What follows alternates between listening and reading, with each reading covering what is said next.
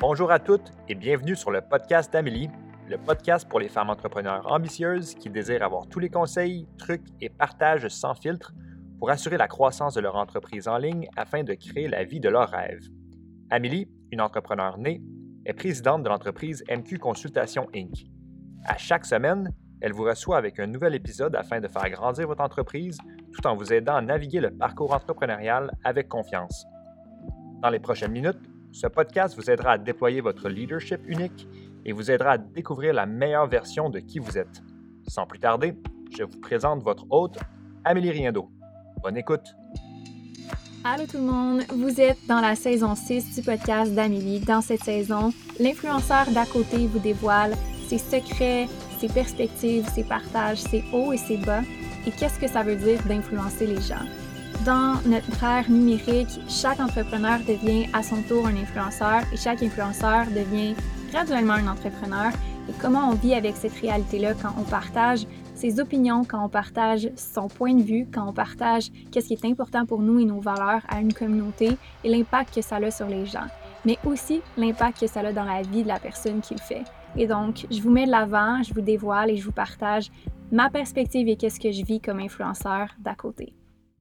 Allô tout le monde, bienvenue dans un nouvel épisode de la saison 6. J'ai décidé de prolonger la saison 6 de deux épisodes, malgré qu'il y a déjà des épisodes de la saison 7 qui sont enregistrés, juste parce que je veux prendre le temps euh, de faire la promotion de la saison 7 et je veux euh, m'assurer que en fait, on fait une boucle sur la saison 6 également.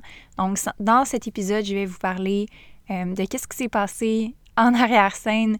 Quoi de mieux que la saison 6 pour parler de la réalité d'être entrepreneur et influenceur sur les médias sociaux que de parler d'enjeux et d'obstacles qui arrivent réellement dans euh, les vies des gens qui influencent sur les médias sociaux, euh, que de parler des enjeux qu'on peut vivre et comment les surmonter. Euh, je vais vous parler du hack Facebook. Je vais également vous parler du trimestre 1. Qu'est-ce que j'ai fait? Vous allez vraiment comprendre aussi euh, comment vous pouvez éviter euh, de vous faire hacker, mais aussi comment vous pouvez surmonter n'importe quel obstacle. Mais on va parler de façon globale de l'arrière-scène parce que je pense que c'est tellement important d'avoir une réalité euh, à laquelle on peut se rapprocher quand on est entrepreneur. On voit euh, souvent sur les médias sociaux euh, des gens qui accomplissent des succès. Euh, on peut avoir tendance à se comparer. On peut avoir tendance à dire Ah, ben c'est plus facile pour cette personne-là.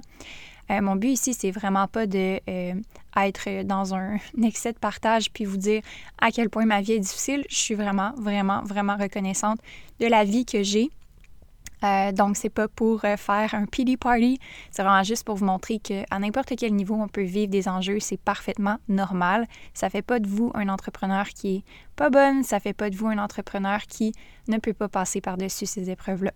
Et donc, aujourd'hui, le bilan du trimestre 1, c'est vraiment pour vous montrer l'arrière-scène, pour vous montrer comment on peut euh, surmonter ces épreuves-là, puis aussi comment on peut en sortir gagnante surtout. Donc, si vous n'êtes pas au courant, je vais vous parler euh, de l'histoire du Facebook Hack. Euh, c'est quelque chose que j'ai discuté brièvement sur mon Instagram, puis j'ai été un petit peu plus en profondeur dans un live. Euh, par exemple, j'ai trouvé qu'il manquait de détails, il manquait d'informations. Euh, j'ai fait un live vraiment improvisé, donc j'ai décidé de refaire le live sur mon groupe Facebook. Si jamais tu veux voir le live en détail par rapport à cet événement-là, je ne vais pas m'éterniser là-dessus sur le podcast aujourd'hui, mais tu peux aller voir euh, sur le live Facebook du groupe Présidente Visionnaire. Je vais euh, expliquer en détail qu'est-ce qui est arrivé, comment tu peux te protéger et aussi quelles sont les solutions si jamais tu te fais hacker. Mais bref, pour vous mettre en contexte, ce qui est arrivé, c'est que j'étais partie en voyage au Pérou euh, dans le mois de janvier, à la fin du mois de janvier, et je me suis fait hacker euh, sur mon Facebook personnel.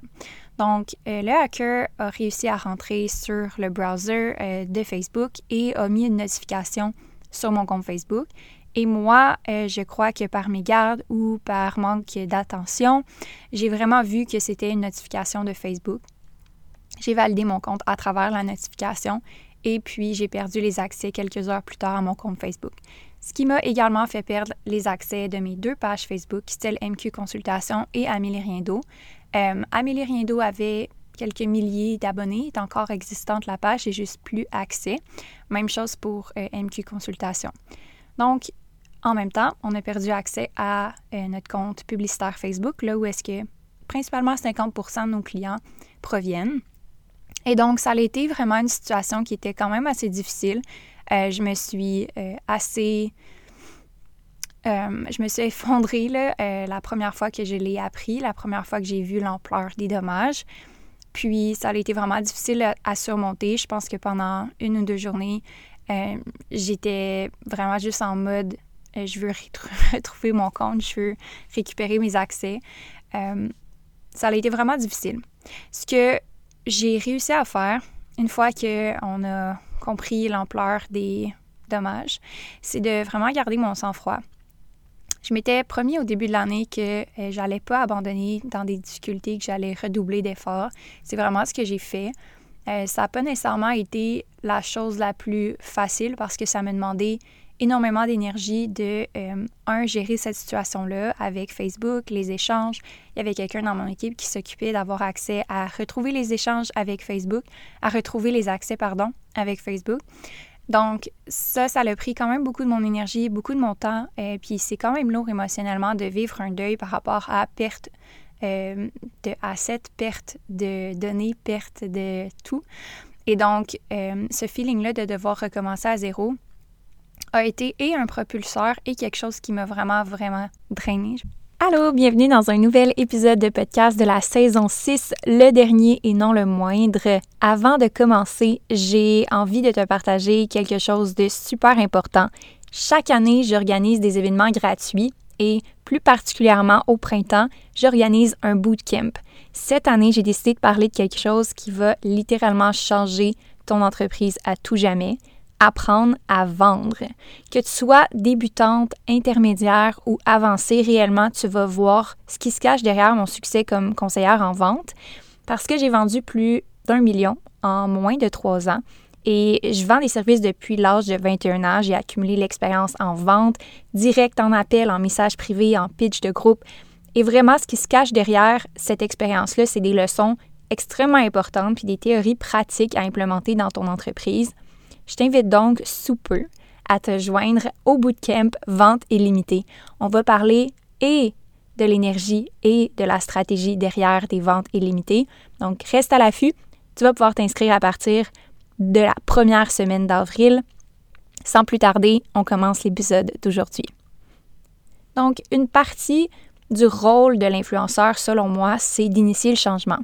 Et quoi de mieux pour initier le changement que de parler des grands piliers de changement et des grandes aires de changement dans notre société, comme par exemple l'adoption de l'intelligence artificielle. Je crois qu'on ne peut pas se passer de parler de ce sujet-là et je crois qu'un un petit peu le rôle de l'influenceur, c'est de faire adopter le changement. Euh, je parle du vrai rôle de l'influenceur, celui qui influence les changements, pas juste celui qui t'influence à acheter quelque chose parce qu'il y a un code promotionnel. Donc, je crois que dans notre rôle d'influenceur, on n'a pas le choix de parler des enjeux, de parler des changements dans notre société parce qu'on est des acteurs de ce changement-là. Encore une fois, euh, la saison 6 est vraiment là pour parler aussi euh, de qu'est-ce que ça a comme impact d'influencer les gens. Je pense qu'on a parlé beaucoup de l'intelligence artificielle dernièrement dans les médias euh, sur les médias sociaux.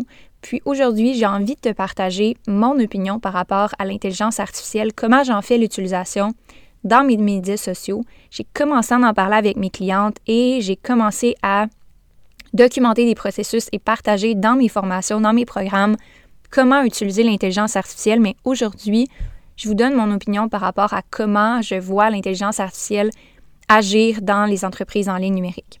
Donc, nécessairement, avant de commencer à parler de l'intelligence artificielle, je vais juste vous dire que c'est absolument pas votre rôle comme entrepreneur de parler toujours de d'enjeux sociaux ou de changement ou d'être des acteurs de changement en tout temps. Je crois que c'est vrai si ça s'adapte à votre entreprise. Je crois que c'est vrai si le chapeau est fait. Donc, juste pour pas créer une pression inutile par rapport à je dois absolument parler d'intelligence artificielle, absolument pas. Mon point, c'est que comme influenceur, comme entrepreneur, on doit faire des choix sur pourquoi qu'on se tient debout. En quoi on croit. Plutôt que dire en quoi je crois pas, en quoi tu crois. Et si le chapeau te fait par rapport à l'intelligence artificielle et que ça s'adapte à ton message, à ton entreprise, je pense que c'est quelque chose d'important à partager. Euh, si tu as les ressources ou si tu n'as pas les ressources, de partager les ressources de gens qui ont l'expertise parce que ça va faire partie de notre réalité. Puis je vais vous expliquer pourquoi aujourd'hui en particulier. Euh, je crois qu'il y a quand même un gros poids de dire est-ce que tu es l'expert de la situation ou pas? Euh, je ne me considère pas comme une experte de l'intelligence artificielle, je ne vais jamais dire ça. Je fais des recherches le week-end, euh, je teste des choses moi-même dans mon entreprise, je suis vraiment curieuse à propos de ça. je suis des formations aussi par rapport à ça, mais de là à dire que je suis une experte ou une coder, absolument pas. Mais je crois que c'est aussi notre responsabilité comme entrepreneur d'être curieux, curieuse par rapport à qu'est-ce qui se passe dans le monde. Pas juste parce que, dans le fond, on a une conscience sociale et tout, mais juste parce que les gens nous regardent et nous observent et vont répliquer ou vont faire ce qu'on va faire. Si on influence les gens, généralement, c'est ça qui se passe. Donc, pourquoi pas bien influencer les gens? Pourquoi pas être outillé? Pourquoi pas avoir des ressources par rapport à ça? Surtout si vous êtes dans le monde des médias sociaux, si vous êtes dans l'industrie, euh, justement, là, des, autant la création de contenu que des médias sociaux, que euh, en ligne, que vous êtes dans le tech, peu importe. Euh, ça fait partie de votre rôle, je crois, encore une fois, c'est mon opinion à moi, d'être informé par rapport à ça. Si c'est pas vous qui avez l'information, au moins d'avoir une ressource. Je crois que quand les gens regardent des influenceurs, par exemple, euh, de loin, puis qu'ils voient leur succès ou qu'ils voient, par exemple, leur quotidien, puis que ils se basent sur leur opinion. Je crois vraiment que c'est notre responsabilité d'avoir des opinions, de pas juste euh, prendre l'opinion de quelqu'un d'autre puis de pas s'informer puis de pas faire des tests. Donc, ce que je voulais parler aujourd'hui par rapport à l'intelligence artificielle, c'est mon expérience puis mon opinion. Puis je voulais faire une introduction par rapport à ça, sur pourquoi souvent je vais donner mon opinion sur des situations. C'est parce que je euh, vais toujours me renseigner avant de donner mon opinion, euh, dans la meilleure de mes connaissances, avec la meilleure intention de vous livrer le meilleur contenu possible. Je vais vous partager ce que je crois. Et je vous invite aussi à vous faire votre propre idée, à vous faire votre propre compréhension de la situation et de voir comment ça s'applique à votre entreprise. Ça ne veut pas nécessairement dire que vous avez besoin d'intégrer l'intelligence artificielle demain matin dans votre business. J'ai des projets plus court terme avec l'intelligence artificielle, j'ai des projets plus long terme avec l'intelligence artificielle. Donc, c'est très probable que vous puissiez juste commencer à être curieux. Et euh, j'ai fait une masterclass complète par rapport à ça au début de l'année, mais il y a essentiellement trois phases d'adaptation. La première, c'est vraiment la phase où est-ce qu'il euh, y a des précurseurs. Donc, il y a des gens qui le testent, qui l'essaient et qui commencent déjà à faire l'adoption dès le départ, mais la technologie n'est pas tellement à point. Donc, on arrive à la deuxième vague où, à cette deuxième vague-là, il y a beaucoup euh, d'adopteurs, euh, on va dire la première vague d'adopteurs de la technologie. Et cette vague-là va faire propulser la technologie en soi. Donc, on a connu ChatGPT, les versions précédentes, donc c'est un peu le même principe. les premières versions euh, cobayes de Facebook, les premières versions de Google, les premières versions euh, ont besoin de ces gens-là qui adoptent en premier pour pouvoir tester la technologie et l'améliorer. Et il y a ensuite les gens qui l'adoptent de façon globale. Et ça, ça prend plusieurs années. Donc, je pense que c'est plus d'être au courant de dans quelle vague on est. Là, je vous dirais qu'on est encore dans les précurseurs. Si vous êtes sur les médias sociaux, vous êtes dans le monde tech, euh, dans votre tête, peut-être que vous avez l'impression que tout le monde l'a adopté, mais vraiment pas. Vraiment, vraiment pas.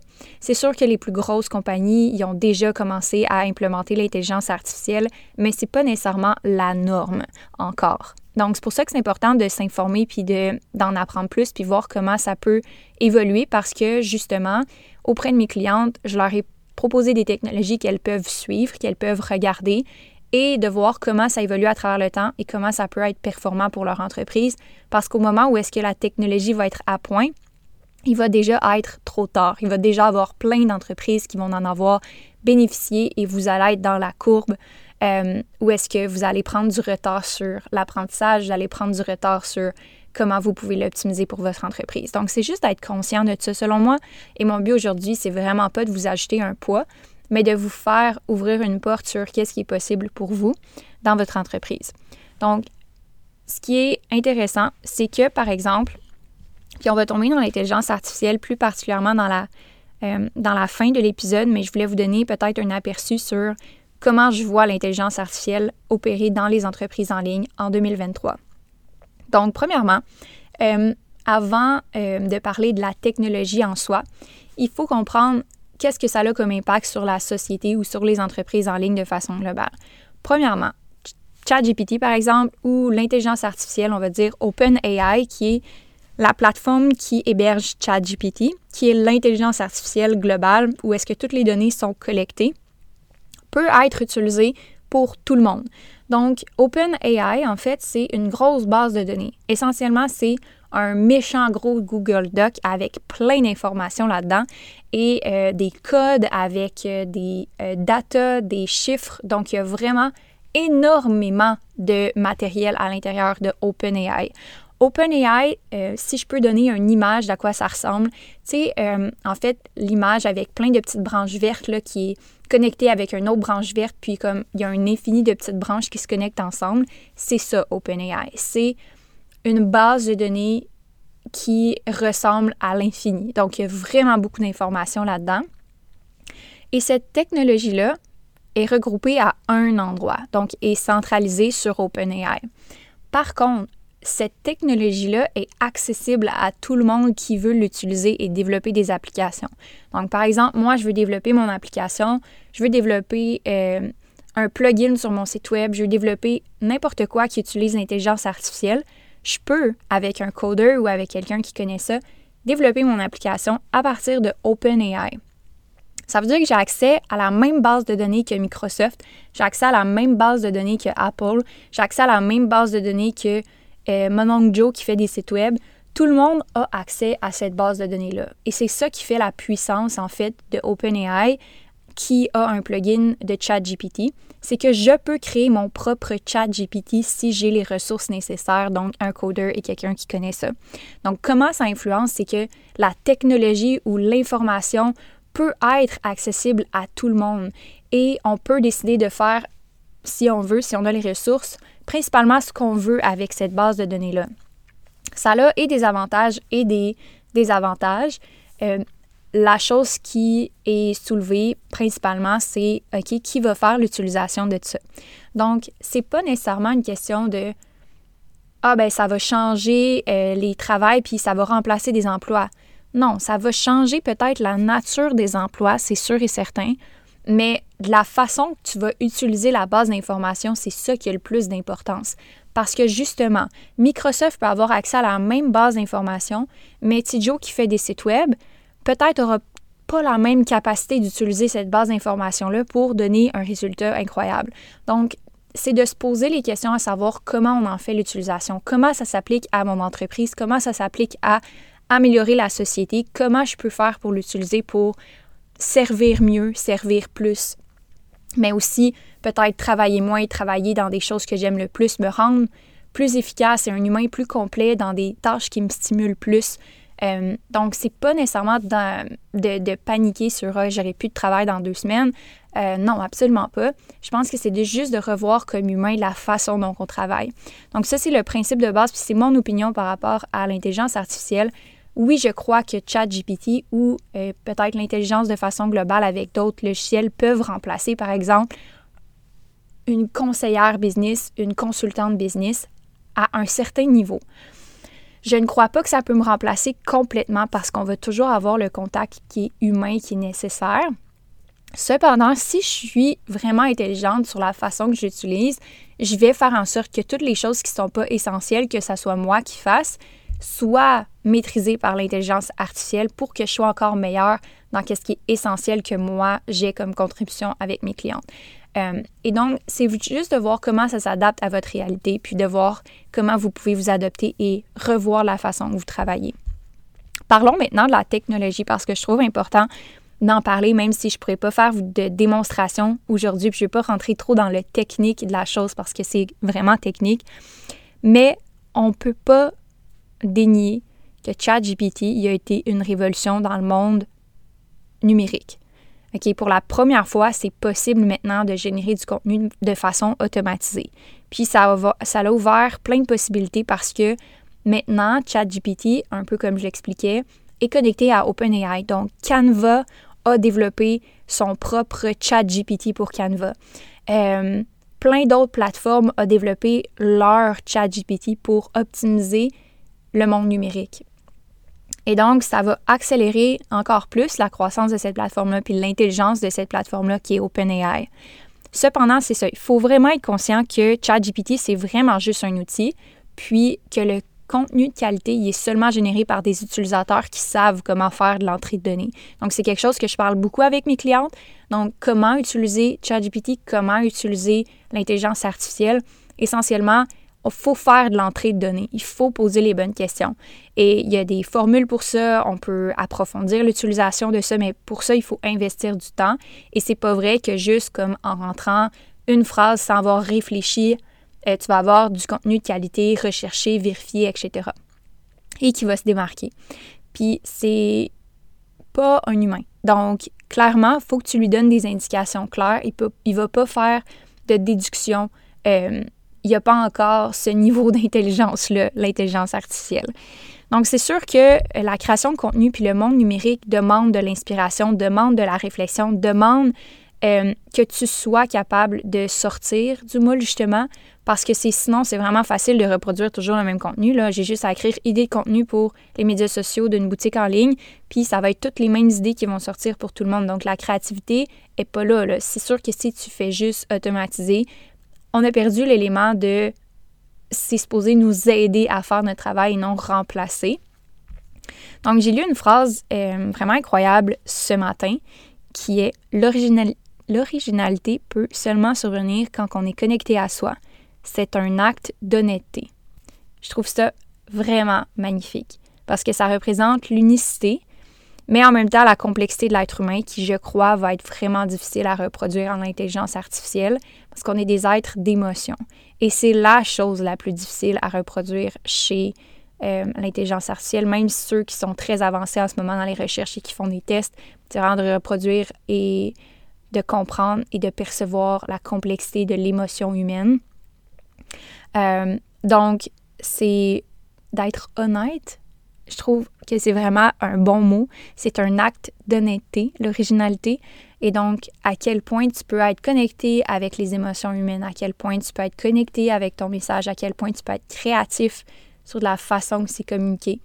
Donc, essentiellement, ChatGPT, c'est vraiment un, outil puissant pour le monde numérique, que ce soit euh, pour les différentes versions de ce que c'est. Par exemple, créer des visuels ou créer des euh, vidéos maintenant ou créer des textes.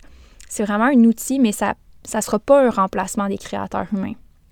En fait, les créateurs humains qui servent de l'intelligence artificielle vont avoir un élan de créativité, un élan d'inspiration et une aide infinie. Par contre, ça remplacera jamais la complexité de l'originalité.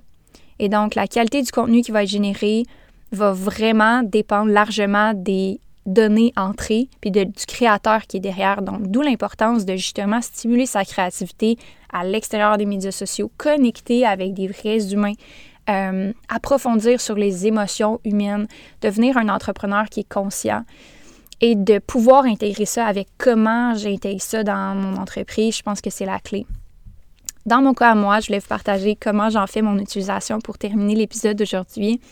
J'ai des projets à court terme et long terme. Court terme, c'est vraiment d'éduquer mes clientes sur l'intelligence artificielle, euh, de faire euh, vraiment des templates ou de leur montrer comment elles peuvent l'adapter, mais aussi de leur faire prendre conscience et d'éveiller en fait des possibilités pour elles. C'est vraiment ma mission première, mais autant auprès de ma clientèle que de mon audience. La deuxième priorité ou le projet à plus long terme, je ne peux pas vraiment en parler, mais j'ai définitivement un plan d'intégrer l'intelligence artificielle dans mon entreprise. Maintenant, je vous dis pas comment, je vous dis pas quand, je vous dis pas quoi, mais c'est définitivement quelque chose qui est dans ma mire dans les prochains mois, prochaines années. Et euh, je vais travailler de faire en sorte que justement mon service continue de rester humain. Euh, et ça va être possible grâce à l'intelligence artificielle parce que justement, on va pouvoir se faire supporter et de pouvoir continuer d'offrir un service humain et personnalisé. Donc, j'espère que vous avez aimé cet épisode. Euh, si vous l'avez aimé, je vous encourage à laisser review de 5 étoiles et vos commentaires. C'est la meilleure façon d'encourager le podcast d'Amélie. J'ai hâte de vous présenter la saison 7. Vous avez même pas idée comment on va triper ensemble à la saison 7. Merci d'avoir été là cette semaine et euh, si jamais vous voulez euh, vous abonner, vous n'êtes pas abonné pour recevoir les notifications quand la saison 7 va sortir, faites-le dès maintenant. On se retrouve la semaine prochaine. Bye Queens! Si tu aimes le podcast d'Amélie, tu vas adorer les live coaching du midi que je donne sur le groupe Facebook Présidente Visionnaire. C'est à tous les vendredis midi, chaque semaine. Je suis en live sur le groupe Facebook pour répondre à tes questions. Tu peux venir avec moi en live ou écouter en rediffusion si tu préfères. Le live va être disponible sur le groupe Facebook après le live et donc tu peux le retrouver dans la section guide du groupe. Viens nous rejoindre en cliquant sur le lien dans la description du podcast ou recherche le groupe Facebook Présidente Visionnaire par Amélie Riendo. Sur ce, j'espère que tu as aimé l'épisode d'aujourd'hui. C'est un plaisir de passer ce temps-là avec toi et on se revoit la semaine prochaine.